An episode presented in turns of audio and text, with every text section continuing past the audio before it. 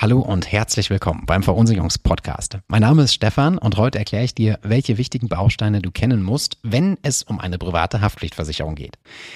Der Rechtsweg ist ausgeschlossen, es ist jetzt keine adäquate Beratung, es soll dir nur wie immer eine Orientierung geben. Also lass uns gerne starten in dieser kleinen kurzen Folge, welche Bausteine hier extrem wichtig sind für dich.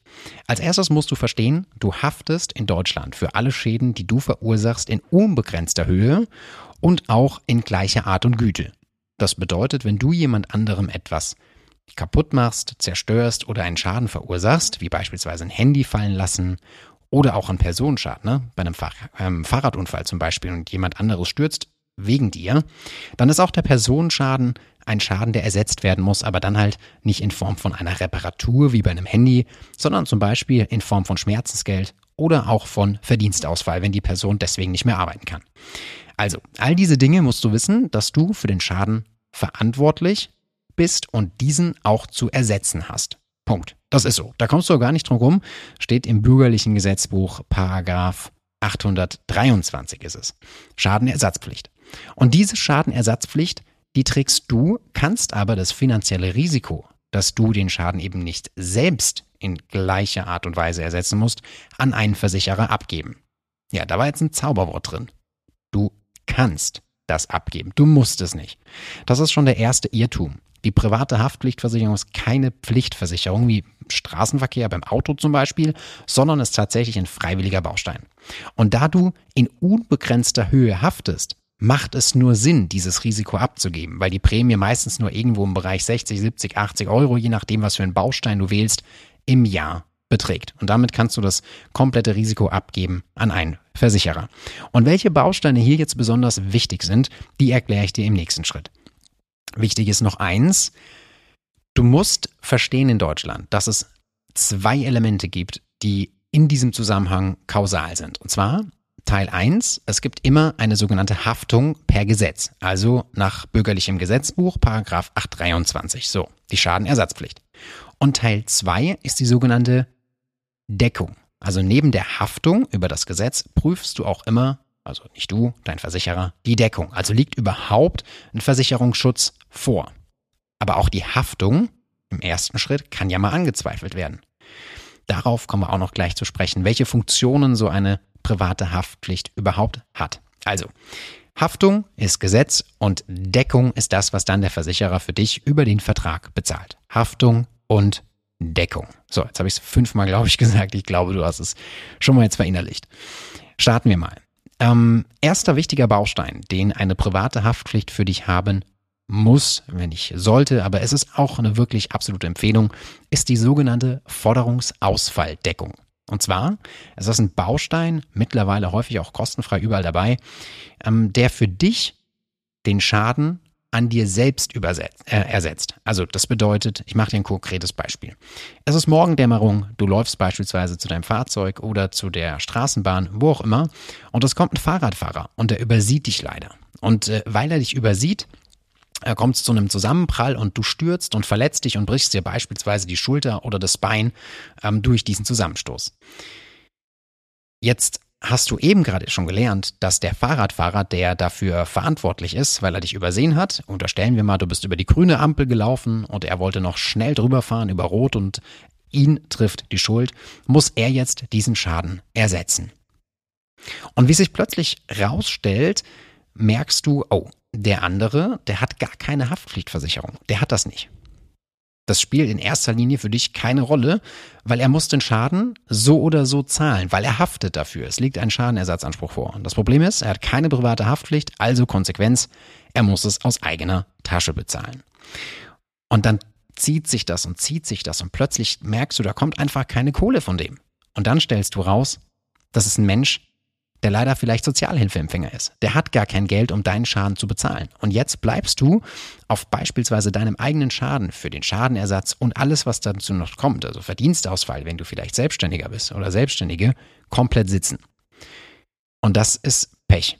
Tatsächlich Pech. Ja? Und für den Fall, dass ein anderer bei dir einen Schaden verursacht, und du ganz sicher sein möchtest, dass auf jeden Fall der Schaden auch ersetzt wird, hilft dir jetzt die Forderungsausfalldeckung. Die greift nämlich dann für dich und zahlt den Schaden des Dritten, also den Schaden, den der andere verursacht hat, an dir selbst für den Ausfall, den der andere auch zu verursachen hat. Ja, also der andere, nochmal kurz Beispiel, in, dem, in der Situation, der Fahrradfahrer ist nicht in der Lage, den Schaden, den du hast, zu ersetzen und dann zahlt deine eigene Haftpflichtversicherung deinen eigenen Schaden, sofern der andere halt ja, zum Beispiel privatinsolvent ist oder gar keine finanziellen Mittel hat. Also der Forderungsausfallbaustein ist auch extrem wichtig, äh, kommt eher selten vor, aber wenn es natürlich dann kommt äh, zu der Situation, dass ein anderer nicht die finanziellen Mittel hat, dir den Schaden zu ersetzen, dann zahlt deine eigene äh, Versicherung, deine eigene private Haftpflicht für dich den eigenen Schaden. Aber nur, wenn du halt die Forderungsausfalldeckung, den Eigenschutz mitversichert hast. Also hier wichtig, das ist Baustein 1. Baustein 2. Es gibt die sogenannten Gefälligkeitsschäden. Und jetzt kommen wir gleich nochmal auf das Thema Haftung und Deckung. Im Bereich der Gefälligkeitsschäden, wie es der Name sagt, entsteht ein Schaden aufgrund einer Gefälligkeit. Nicht sonderlich schwer. Szenario könnte folgendes sein. Du hilfst deiner Freundin oder deinem Freund beim Umzug. Und während des Tragens des Fernsehers vom zweiten in den ersten Stock rutscht er dir aus der Hand im Treppenhaus, der Fernseher knallt unten auf den Fliesenboden, es macht Knack und äh, der Fernseher kriegt in der Mitte einen Sprung und der ist plötzlich nicht mehr reparabel, also ist kaputt gegangen. Jeder von uns denkt im ersten Moment klar, ich habe den Schaden verursacht und ich muss den ja ersetzen und dafür habe ich eine private Haftpflicht. Und jetzt kommen wir auf das Thema Haftung. Es ist tatsächlich so, ich habe dir ja gerade eben erklärt, dass per Gesetz ein Haftungsanspruch vorliegt, wenn du den Schaden verursachst. Das liegt aber hier in diesem Szenario oder in diesem Szenario nicht vor. Warum? Weil es sich um einen Gefälligkeitsschaden handelt. Wenn du aus Gefälligkeit jemand anderem den Fernseher nach unten trägst auf die Straße, dann nimmt der andere, also in dem Fall dein Freund oder deine Freundin, billigend in Kauf, dass der dabei kaputt gehen kann. Und damit liegt keine Haftung vor. Es liegt keine Haftung vor. Also das heißt, dein Freund oder deine Freundin, derjenigen, der der Fernseher gehört, hat einfach Pech. Ist wirklich so, ja. Also tatsächlich keine Haftung und damit dadurch, dass keine Haftung vorliegt, muss der Versicherer auch den, den Schaden gar nicht bezahlen, weil auch du ihn privat nicht bezahlen musst, ja. Also tatsächlich, wenn du beim nächsten Umzug bist, lässt ein Fernseher fallen, kannst du deinem Freund ins Gesicht grinsen und sagen, ja, Pech, ne? Ähm, muss ich nicht ersetzen. Also selbst wenn du, selbst wenn der Freund einen Rechtsschutz hat und geht vor Gericht, er verliert, weil aufgrund der Gefälligkeit keine Haftung vorliegt. Du musst ihn nicht ersetzen.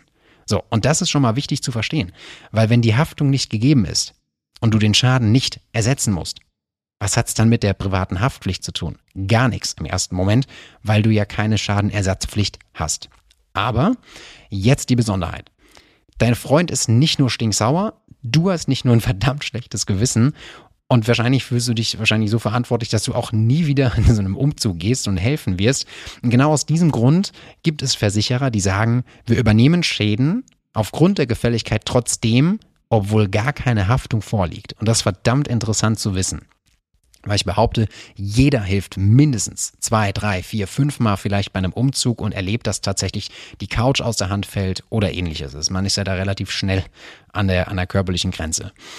So, und das ist extrem wichtig zu wissen, weil wenn du diesen Baustein aktiviert hast, dann liegt keine Haftung vor. Du müsstest, was heißt du müsstest, du musst den Schaden nicht ersetzen, aber deine private Haftpflicht zahlt den Schaden trotzdem, damit ihr nach wie vor noch den Seelenfrieden habt in eurer Freundschaft. Also richtig wichtiger Baustein. Gefälligkeitsschäden prüfen, ob die mit abgesichert sind und wenn ja, wie hoch. Dann der dritte Baustein, der wichtig ist. Kinder. Vielleicht hast du das schon mal gehört. Es gibt bei Kindern eine sogenannte Deliktsunfähigkeit. Das bedeutet eine Schuldunfähigkeit. Und zwar Kinder unter sieben Jahren, dann kann man, also denen kann man unterstellen, dass wenn sie eine Handlung vornehmen, ja, spielen oder, oder durchs Zimmer rennen oder ähnliches, unterstellt der Gesetzgeber, dass diese über ihre Konsequenz des Handelns noch gar kein Bewusstsein dafür haben. Also man sagt bei unter siebenjährigen Kindern, wenn die durchs Zimmer rennen, dann können die sich gar nicht bewusst darüber Gedanken machen, dass man vielleicht über ein, ein iPad tritt oder, oder etwas runterstößt, wenn man schnell um die Kurve rennt, ja, und dabei eine Vase erwischt oder ähnliches. Ja, also es gibt einfach eine sogenannte Schuldunfähigkeit, das heißt, das Kind haftet nicht. Hinweis hier, im Straßenverkehr ist es tatsächlich so, dass Kinder unter zehn Jahren nicht haften. Und äh, was das bedeutet, sage ich dir auch noch gleich. So, also, das heißt, hast du Kinder, die unter sieben Jahre sind und die verursachen einen Schaden, dann musst auch du diesen Schaden nicht ersetzen, wenn du dabei gewesen bist. Ja, wenn du deine Aufsichtspflicht nicht verletzt hast, die Kinder im Wohnzimmer gespielt und dabei kommt irgendwas zu Bruch oder irgendwas fliegt vom Tisch, beispielsweise die Brille, Brille geht kaputt oder das Handy oder ähnliches von deinem Kind, tatsächlich keine Haftung. Das ist das gleiche Beispiel wie gerade eben mit der Gefälligkeit. Du musst den Schaden nicht ersetzen und dein Kind auch nicht. Verrückt, oder?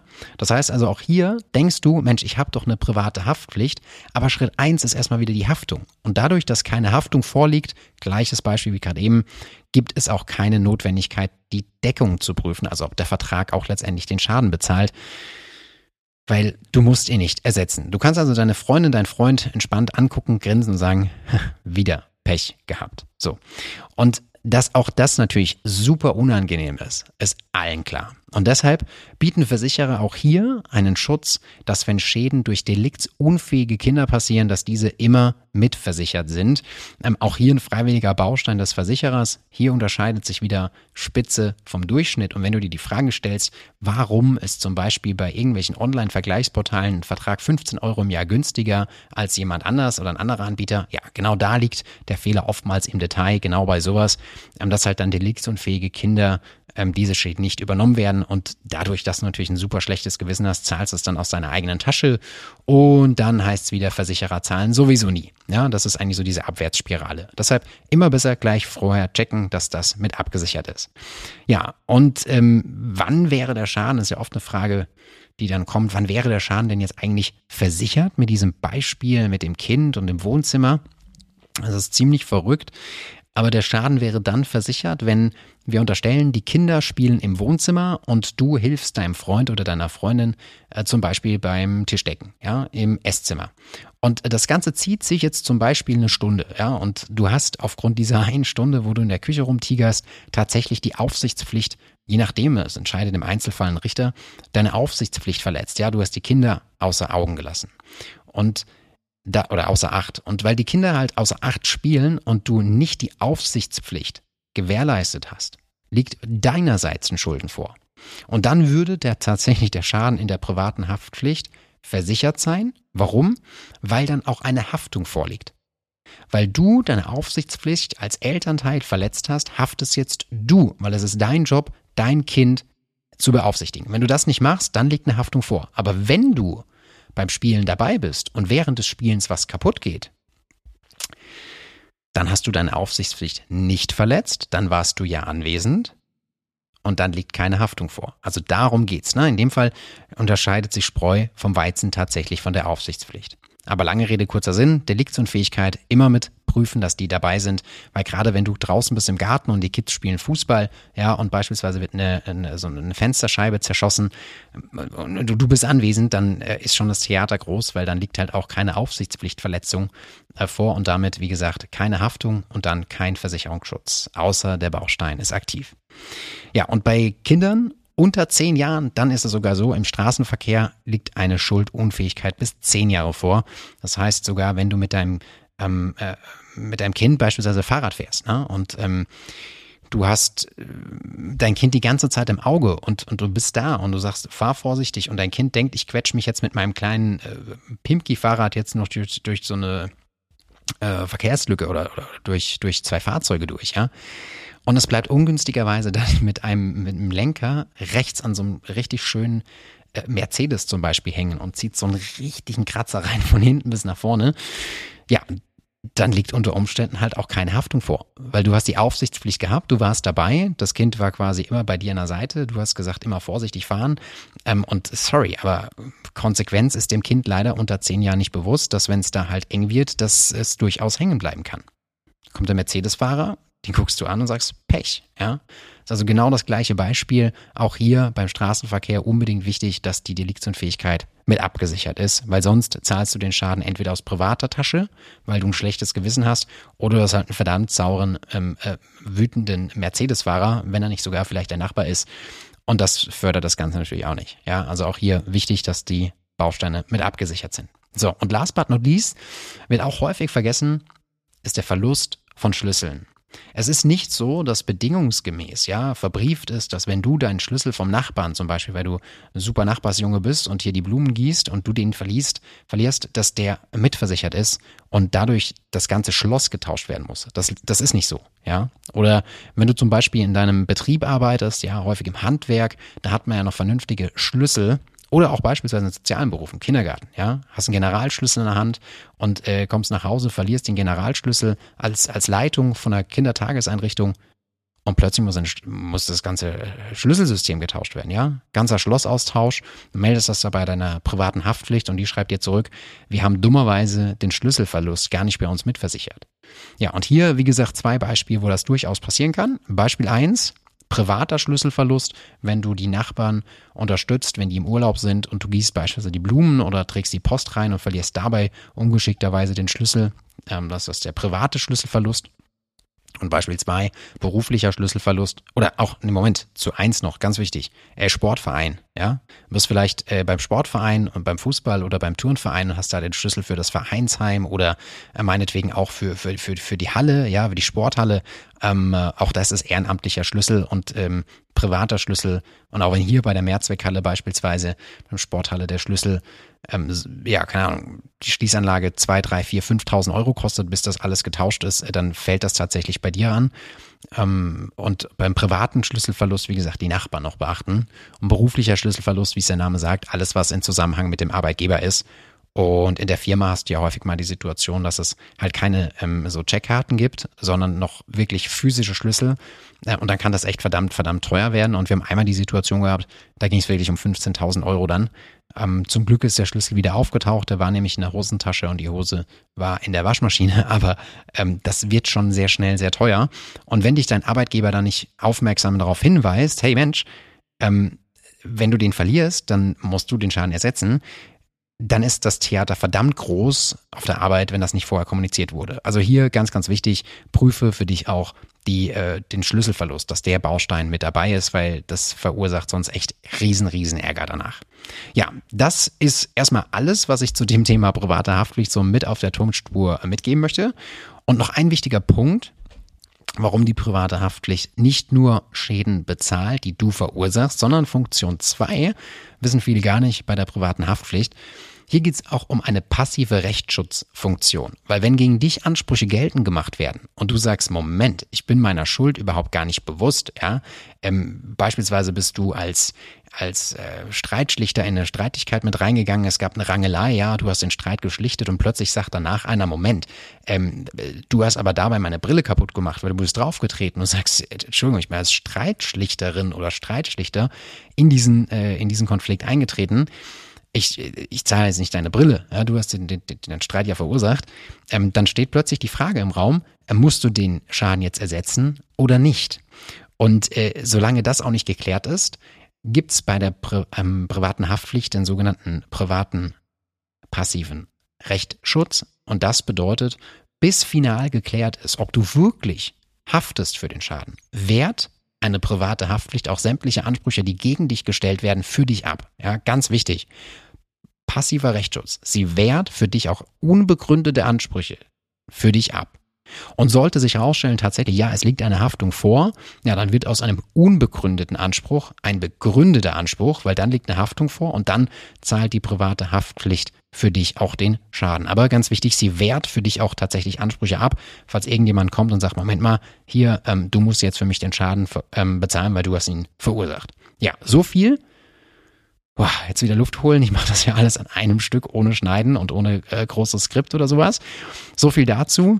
Ähm, was aber Hinweis zum Schluss noch, äh, nie abgesichert ist, ähm, ist Vorsatz. Ne? Also wenn du einen Schaden bewusst und gewollt verursachst, bei Vorsatz ist auch die private Haftpflicht raus. Das heißt, andersrum gedacht, keine Deckung, ja, kein Versicherungsschutz, aber die Haftung liegt trotzdem vor. Das bedeutet, du musst den Schaden ersetzen, aber die Versicherung zahlt für dich nicht. Könnte zum Beispiel sein, du bist so blöd und rauchst eine Zigarette direkt äh, beim Tanken. Ja, also das, wer das macht, das ist für mich schon ähm, Vorsatz zweiten Grades. Also so blöd kannst du eigentlich nicht sein.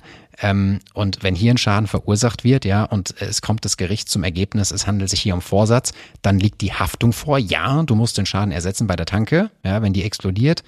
Und äh, zwei, Deckung liegt nicht vor, weil Vorsatz ist ausgeschlossen bei der privaten Haftpflicht. Ja, also das nur, wie gesagt, ganz, ganz wichtig noch so zum Schluss. Ich hoffe, es war was für dich dabei. Äh, von wegen kurz ist es doch immer wieder was äh, anderes. Ich wünsche dir alles, alles Gute. Freue mich, wenn du auf irgendeinem Weg diesen Podcast äh, bekommst und er dich erreicht und er dir helfen konnte. Bis dahin, alles Gute und bis bald. Tschüss.